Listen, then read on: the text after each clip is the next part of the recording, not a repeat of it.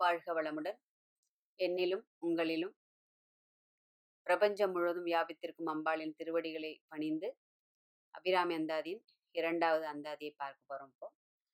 இரண்டாவது அந்தாதி வந்து உற்ற துணை அப்படிங்கிற ஹெட்டிங்கில் வருது. துணையும் தொழும் தெய்வமும் பெற்ற தாயும் சுருதிகளின் பனையும் கொழுந்தும் பதி கொண்ட வேரும் பனிமலர் பூங்கணையும் கருப்பஞ்சிலையும் என் பாசாங்குசமும் கையில் அணையும் திரிபுர சுந்தரி ஆவது அறிந்தனமே. அப்படின்னு ரொம்ப வாத்சல்யத்தோடு எழுதியிருக்கார் அபிராம்பட்டர் துணை. துணை வந்து எப்ப நமக்கு துணை தேவைப்படும் நமக்கு? ஒரு வாழ்க்கையில சங்கடம் வரும்போதோ ஒரு குழப்பங்கள் வரும்போதோ ஒரு பயம் வரும்போதோ ஒரு சிக்கல் வரும்போதோ ஒரு இடர் வரும்போதோ ஏதாவது ஒரு துன்பம். இதை இப்போ யாருக்கிட்டயா சொன்னால் தேவையில்லா மாதிரி இருக்குது அப்படின்னு சொல்லிட்டு நம்ம மனசு சில சமயம் அப்படி சொல்லும் இல்லையா? இல்லைன்னா நிறைய விஷயங்களை நம்ம தனியாக பண்ணுறது தான் பிரியப்படுவோம். ஆனால் சில சமயம் என்ன ஆகிடும் அப்பா இது யாருக்கிட்டே கொட்டி தீத்தா தேவலாம் போல இருக்குது யாராவது ஹெல்ப் பண்ணால் தேவலாம் போல இருக்குது அப்படின்னு அந்த மாதிரி ஒரு ஒரு எண்ணங்கள் வந்து நிறைய நேரங்கள் நம்ம வாழ்க்கையில் அந்த மாதிரி வரும். அப்போ அந்த மாதிரி துணை தேவைப்படும் நேரம் வந்து நமக்கு வந்து உற்ற துணையாக ஏன்னா துணை என்பது நமக்கு இருக்கிற துணை எல்லாமே தற்காலிகமானது. நம்முடைய கணவனோ மனைவியோ மகனோ மகளோ தாயோ தந்தையோ உற்றார் உறவினர் தமக்கை எப்படி எடுத்துட்டாலும் சகோதரன் எப்படி எடுத்துட்டாலும் எல்லாருமே நம்முடைய தற்காலிகமான துணை. ஏன்னா இந்த துணை என்பது என்னைக்காவது ஒரு நாள் அவர்கள் நம்மை விட்டு போய் விடுவார்கள். இல்ல நாம் அவர்களை விட்டு பிரிந்து விடுவோம். இதுல ஏதோ ஒண்ணு நடக்கும். இல்லையா? இது எல்லாருக்கும் தெரிந்த ஒரு சத்தியம். ஆனாலும் நம்ம நம்மளே வந்து ஒரு ஏமாத்திண்டு ஆறு இல்ல மாயையால நமக்கு அது மறைக்கப்படுகிறது. ஏன்னா ஒரு இறந்தவரை போய் பார்க்கும்போது கூட அந்த அந்த க்ஷணம் நம்ம மனசு ஒரு சஞ்சலப்படும். ஐயோ ரொம்ப ஒரு நிரந்தரம் இல்லாத வாழ்க்கையில வாழ்ந்துட்டு இருக்கோம் நம்ம என்னடா அது இப்படி பண்றோமே அப்படின்னா இப்படிதான் நமக்கும் ஆயிடுமோ? இல்லை நம்ம நம்ம நம்மளோட நெருங்கிய சொந்தங்களுக்கு ஏதாவது ஆயிடுமோன்னு மனசுல உடனே நம்ம அதனாலதான் துக்கப்படுறோம்னு சொல்லிட்டு ஒரு ஆராய்ச்சியே சொல்றது. ஏன்னா இறந்தவர்கள் வீட்டுக்கு போகும்போது அங்க நம்மளை மீறி சில சமயம் அழுக வரும். அது நமக்கு சம்பந்தமே இல்லாத ஒரு ஒரு ஒரு நபரா கூட இருக்கலாம். ஆனாலும் எதுக்கு நமக்கு துக்கம் வருதுன்னா உடனே நம்ம மனசு என்ன பண்ணுமா? நம்ம கூட இருக்கிறவாளை நினைச்சு நம்ம அதை வந்து அப்படியே அது சம்மந்தப்படுத்திக்குமா இப்போ வந்து நம்ம கணவனோ மனைவியோ நம்ம அப்பாவோ அம்மாவோ நம்ம அக்காவோ தங்கையோ நம்ம குழந்தையோ அது மாதிரி உடனே அதை சம்மந்தப்படுத்தினதும் நம்மளை அறியாம அந்த துக்கம் பீறிட்டு வருமா? இதுதான் வந்து ஒரு ஆராய்ச்சி தெரிவிக்கிறது. அப்ப துணை வந்து அம்பாளானவள் உற்ற துணை. எப்போ எப்படி? அருணகிரிநாதர் சொல்றாரு இல்லையா? விழிக்கு துணை திரு மென்மலர் பாதங்கள் மேய்மை குன்றா மொழிக்கு துணை முருகா எனும் நாமங்கள் முன்பு செய்த பழிக்கு துணை அவன் பன்னிருதோளும் பயந்ததனி வழிக்கு துணை வடிவேலும் செங்கோடனும் மயூரமுமே அப்படிங்கிறார். அதே மாதிரி வள்ளுவர் எப்படி? துணைங்கிறதுக்கு ஒரு அதிகாரமா எழுதியிருக்காரு ஃபுல்லா எந்த ஒரு மாணிக்க வாசகர் நிறைய இடத்துல சிவபெருமான் சொல்வார் நீ உன்னை தவிர உன் பாத கமலங்களை தவிர எனக்கு வேற வேற எதுவுமே எனக்கு எதுவும் துணைங்கிறதுக்கு என்ன சொல்ல பொருத்தி கூட என்னால பார்க்க முடியாதுங்கிறார் மாணிக்க வாசகர் பல இடத்துல. அந்த மாதிரி துணை அப்படிங்கிறது அம்பாளை தவிர வேற துணை நமக்கு கிடையாது. அதுதான் துணையோட ஒரு மகத்துவம் அம்பாளோட துணை. தொழும் தெய்வமும். தொழும் தெய்வம்னு இந்த இடத்துல என்ன ஆறுது? அதாவது அம்பிகை தான் சிறந்த துணைன்னு தெரிஞ்சு போச்சு. இப்ப தெய்வம் தெய்வம்னா யாரு? பகவான். பகவான் அப்படிங்கிற பதத்திற்கு வந்து யார் ஒருவருக்கு ஆறு பகங்கள் இருக்கிறதோ அவனே பகவான் எனப்படுகிறான். அந்த ஆறு பகங்கள் என்னன்னாக்க ஞானம் பலம் வீரியம் ஐஸ்வர்யம் ஆற்றல் தேஜஸ். இந்த ஆறும் சேர்ந்தது தான் ஆறு பகங்களை உடையவன் பகவான். இப்போ எல்லாருமே பகவான்னு சொல்லிட்டு மனிதர்களே போட்டுக்கிறதுனால அதெல்லாம் பார்க்கறதுக்கு வேடிக்கையா இருக்கு. எவனொருக்கு அதாவது இந்த அப்பேற்பட்ட ஒரு சாமர்த்தியம் இல்லையா அப்படின்னு ஒரு கண் மூடி கண் திறக்கிறதுக்குள்ள ஈரேழு பத பதினான்கு லோகங்களையும் படைத்தும் காத்தும் அழித்தும் அப்படி இருக்கிற ஒரு சூக்ஷ்ம ரூபத்திற்கு தான் பகவான் என்று பெயர். அப்பேற்பட்ட அந்த தெய்வமானது நம்ம தொழுதாலும் அதாவது நீ நீ வணங்கினாலும் சரி நீ என்ன சொல்லணும் வந்தனை செய்தாலும் சரி நிந்தனை செய்தாலும் சரி இல்லையா? அம்பாள் வந்து அந்த பாரபட்சம் பார்க்கறதே கிடையாது. இவன் வந்து என்னை வந்து நிறைய பூஜை பண்றான் இவன் எனக்கு வந்து ஜவம் ஜெபம் பண்றான் என் பேர்ல எனக்கு இவன் அபிஷேகம் பண்ணான் இவன் எனக்கு ஆராதனை பண்ணான் அப்படின்னு அது பண்ணினதுனால நம்ம வசதியாகவும் பண்ணாதவர்கள் வந்து உடனே அவளுக்கு அருள் கம்மியா கிடைக்கும் அப்படிங்கிற அந்த பாரபட்சமே இல்லாமல் அவள் ஒரு காந்தம் போல் உள்ள ஒரு உயர்ந்த வஸ்து. அந்த காந்தம் என்ன பண்ணும்? துரும்பு இரும்பு வந்து துரு பிடிச்சிருந்தாலும் அது இழுத்துக்கும். துரு பிடிக்காத இரும்பா இருந்தாலும் அதை இழுத்துக்கும். அப்படித்தான் அம்பிகையும் தன்னுடைய ஜீவராசிகளை தன்னுடைய குழந்தைகளை அவர்கள் வணங்கினாலும் வணங்காவிட்டாலும் தொழுதாலும் தொழாவிட்டாலும் அவள் காத்து அப்ப தொழும் தெய்வமும் பெற்ற தாயும்.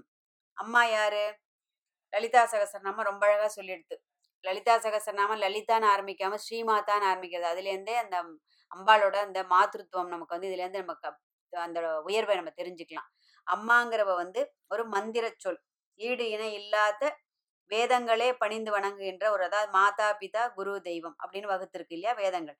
அப்போ அந்த சாதாரண ஜீவராசிகள்லே தாய்க்கு இவ்வளோ மகத்துவம் கொடுக்கும்போது அம்பாளானவள் லோகமாதா ஜெகஜனனி ஜெகன் மாதா புவனேஸ்வரி ஜெகதீஸ்வரி எவ்வளவோ சொல்லிட்டு போலாம் அவளுக்கு பேர்.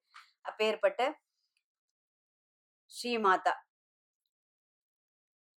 துணையும் தொழும் தெய்வம் பெற்ற தாயும். அந்த தாயானவள் அந்த குழந்தையை எப்படி அதை அழ அழறதுக்கு முன்னாடியே அதோட அந்த முகத்தோட அந்த முகபாவம் அறிந்து அதற்கு பால் ஊட்டுபவள் இல்லையா? அப்படி அம்பாளானவள் தன்னுடைய ஜீவராசிகளுக்கு ஔஷதமான தன்னுடைய அந்த ஸ்தனங்கள்லேருந்து அந்த ஔஷதத்தை கு- குழந்தைகளுக்கு கொடுக்குறா. தாயிற் சிறந்த தயாவான தத்துவனே அப்படிங்கிறார் மாணிக்க வாசகர் இல்லையா? அதனால தாயோட மகத்துவம் இதுல இருந்து வருது. சுருதிகளின் பனையும் கொழுந்தும். சுருதிகள் அப்படின்னு சொன்னா வேதம். தூய தமிழ்ல சொல்லியிருக்காரு இந்த இடத்துல. அதாவது வேதத்துக்கு அம்பாள் வந்து பனையும் கொழுந்தும். என்ன? அதோட கிளையாகவும் இருக்கிறாள் அதோட கொழுந்தாகவும் இருக்கிறாள். அதாவது அதில் துளிர்க்கக்கூடிய அந்த துளிராகவும் அம்- அம்பாள் தான் இருக்கார் இந்த இடத்துல. ஏன்னா எவ்வளவு பழசானாலும் ஏன்னா வேதங்கள் வந்து அதுக்கு என்ன சொல்லுவோம்? அப்~ புராணம். அதனாலதான் அது அவ்வளவு பழமை அப்படிங்கிறது. பனை அப்படின்னு சொன்னா கிளை இந்த இடத்துல. அப்போ வேதத்தின் கிளையாகவும் கொழுந்தாகவும் அதாவது பழமையாக இருந்தாலும் அந்த காலகட்டத்திற்கு ஏற்ப துளிர் விட்டு எப்படி மரமானது காலத்திற்கு ஏற்ப தன்னுடைய அந்த பருவ காலத்துக்கு ஏற்ப தன்னுடைய இது அந்த வளர்ச்சியை மாற்றிக்கொள்கிறதோ அதே மாதிரி அம்பாள் வேதமாக இருந்தாலும் அந்தந்த காலகட்டத்திற்கு தகுந்த மாதிரி புதியதாகவும் இருக்கிறாள் அப்படின்னு சொல்லாம சொல்றாரு இந்த இடத்துல. பதி கொண்ட வேரும். பதி கொண்ட வேரும்னா ஆழமா பொறையோடின வேர் அப்படின்னு சொல்றோம் இல்லையா? அது மாதிரி ஆழமாக பதிஞ்சு போயிருக்கான் அந்த வேதத்தோட வேர். அதாவது பிரணவம். பிரணவ ஸ்வரூபமா அம்பாள் இந்த இடத்துல இருக்கா? வேத ஜனனின்னு பாக்குறோம் இல்லையா? அந்த வேத ஜனனி ஆனவள் அப்படி வேரூன்றி அது அதற்கு வந்து என்ன சொல்லுவோம்? ரிஷி மூல நதி மூலமே கிடையாதுங்கிற மாதிரி அந்த அளவுக்கு பதிகொண்ட வேரும் வேதத்தின் வேரானது அப்படியே பிடிச்சு நிற்கிறது அந்த இடத்துல. பொதிந்து ஒரு பொக்கிஷம்னு சொல்றோம் இல்லையா? அந்த மாதிரி. அப்போ அப்ப இது இதுல இருந்து என்ன ஆகுது? நம்ம எங்கேருந்து எவ்வளவு தள்ளி நின்று பார்த்தாலும் தூரக்கேந்து பார்த்தாலும் கிட்ட வந்து பார்த்தாலும் அந்த பிடிச்சு நிற்கிற அந்த வேரும் அந்த பருத்து நிற்கிற அந்த மரத்தோட அந்த நடுப்பகுதியும் அதிலிருந்து அந்த கிளைகளும் அதில் உள்ள துளிர்விட்ட அந்த இலைகளும் எல்லாமாகி அம்பாள் நிற்கிறாள். வேதத்தின் அடியும் முடியும் எல்லாமாக அம்பாள் நிற்கிறாள். அவளை அனுபவிக்க தொடங்கிவிட்டால் நமக்கு கொஞ்சம் கொஞ்சமாக அந்த ரகசியம் புரிய வரும் அப்படின்னு இந்த இடத்துல சொல்லாம சொல்றாரு. பனிமலர் பூங்கணையும். பனிமலர் பூங்கணையும்னா என்ன? அம்பாள் என்னன்னு வச்சுருக்கா நான்கு திருக்கரங்கள் அம்பாளுக்கு. அப்போ வலது மேல் வந்து அங்குசம் வலது கீழ் வந்து மலர்கணைகள் காமனின் மலர்கணைகள் வச்சுருக்கா அதே மாதிரி இடது கீழ் வந்து கரும்பு நம்முடைய மனமாகிய அதை பிரதிபலிக்கக்கூடிய கரும்பு வில்ல வச்சுருக்கா மன்மதனின் ஆயுதம்னு சொல்லலாம் ரெண்டையும் சொல்லலாம். அதே மாதிரி இடது மேல் பாகம் பாசத்தை வச்சுருக்கா இதுல என்ன ஒரு அழகுனாக்க அந்த ஆசையை தூண்டி விட்டு அம்பாள் வேடிக்கை பார்க்க மாட்டா. ஏன்னா மன்மதனோட மலர்கணைகளையும் வச்சுருக்கா கரும்பு வில்லையும் வச்சுருக்கா அதை கட்டுப்படுத்தக்கூடிய பாசமும் அங்குசமும் அவளே தான் தரிச்சுருக்கா அப்போ அந்த ஆசைகளை தூண்டி விட்டுட்டு சரி போ ஏதோ கேட்டுட்டே இருக்கு அப்படின்னு சொல்லிட்டு இந்த குழந்தைக்கு வந்து இப்போ ஸ்வீட் ஒரு குழந்தை சாக்லேட் வேணும்னு அடம் பிடிக்கிறதுன்னு வச்சுக்கோ அந்த சாக்லேட்டே அம்மா கொடுத்துட்டு இருக்க மாட்டா. ஒரு கொடுத்து கொஞ்சம் அது நல்ல ருசி கண்டு எனக்கு இன்னும் வேணும் இன்னும் வேணுங்கும் போது போறோம் இவ்வளவுதான் அப்படின்னு சொல்லிட்டு அதை அழ அழ பிடுங்கி வச்சிடறா இல்லையா? அந்த மாதிரி அம்பாளானவள் இந்த சிருஷ்டித்து இதுக்கு வேண்டி அந்த படைப்பு தொழிலுக்கு வேண்டி ஆசையையும் காமத்தையும் கொடுத்தாலும் அது ஒரு கட்டுக்கு மேல் போகும்போது அதை தன்னுடைய பாசத்தாலும் அங்குசத்தாலும் அதை தன்னுடைய கட்டுக்குள் வைத்திருக்கிறாள் அப்படின்னு. அதனாலதான் அதை இந்திரியத்தை தூண்டிவிடக்கூடிய காமத்தையும் அவ தான் கொடுக்குறா. அதை கட்டுப்படுத்தக்கூடிய பாசமாகவும் அங்குசமாகவும் அம்பாள் தான் இருக்கிறாள். எவ்வளவு அவ அழகான வர்ணனை பாருங்க. அந்த நாலு இதுக்கும் எப்படி வேணா வியாக்கியானம். ஏன்னா இன்னும் வேற விதமான வியாக்கியானங்களும் இருக்கு. இது நம்முடைய இந்திரியங்கள் சம்பந்தப்பட்டு நம்ம சொல்லும்போது நமக்கு இன்னும் அதோட சாரம் வந்து இன்னும் நன்னா புரியும் அப்படிங்கிறதுக்காக இந்த வியாக்கியானத்தை நான் சொல்லிட்டு இருக்கேன் இப்போ உங்களுக்கு. அப்போ அந்த ஆசையை தூண்ட விட்டுட்டு வேடிக்கை பார்க்காம அதை க- அந்த கட்டுக்குள் வைத்து வாழ்க்கை முறையை நெறிப்படுத்துகிறாள் அப்படின்னு இந்த இடத்துல சொல்லாம சொல்றாரு. கையில் அணையும் திரிபுர சுந்தரி ஆவது அறிந்தனமே அப்படிங்கிறார். திரிபுர சுந்தரினா என்ன? எதையெல்லாம் இந்த உலகத்தில் நாம் மூன்று மூன்றாக பார்க்கிறோமோ அதுதான் திருப்புடி அப்படின்னு சொல்லிட்டு பேர் அதுக்கு.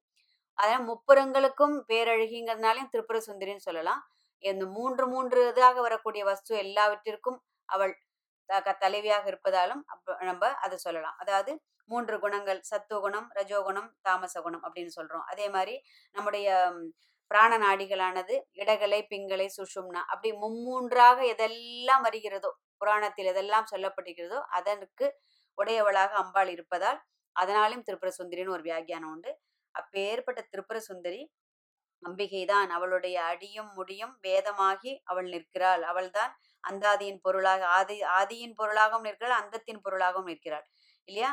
அப்போ அப்பேற்பட்ட இந்த திரிபுர சுந்தரியின் திருவடிகளை நான் வணங்கி எனக்கு இவளே என்னுடைய உற்ற துணையாக நான் நினைக்கிறேன் அப்படின்னு சொல்லிட்டு அபிராம்பட்டர் சொல்றார். அபிராம்பட்டர் சொல்லும்போது இதை படிக்கும்போது நாமளும் என்ன நினைச்சுக்கணும்? நமக்கும் உற்ற துணை அம்பிகையை தவிர அம்பிகையின் திருவடிகளை தவிர வேறொன்று இல்லை உலகத்தில் அப்படின்னு சொல்லிட்டுங்க அந்த மாதிரி ஒரு முடிவுக்கு நாமும் வரணும். அதே பாதையில் நடக்க அதாவது ப- நாமும் அந்த மகனியர்கள் நடந்த அதே பாதையில் பயணிக்க வேண்டும் என்ற ஒரு பிரார்த்தனையோடு இதை முடிச்சுக்கிறேன்.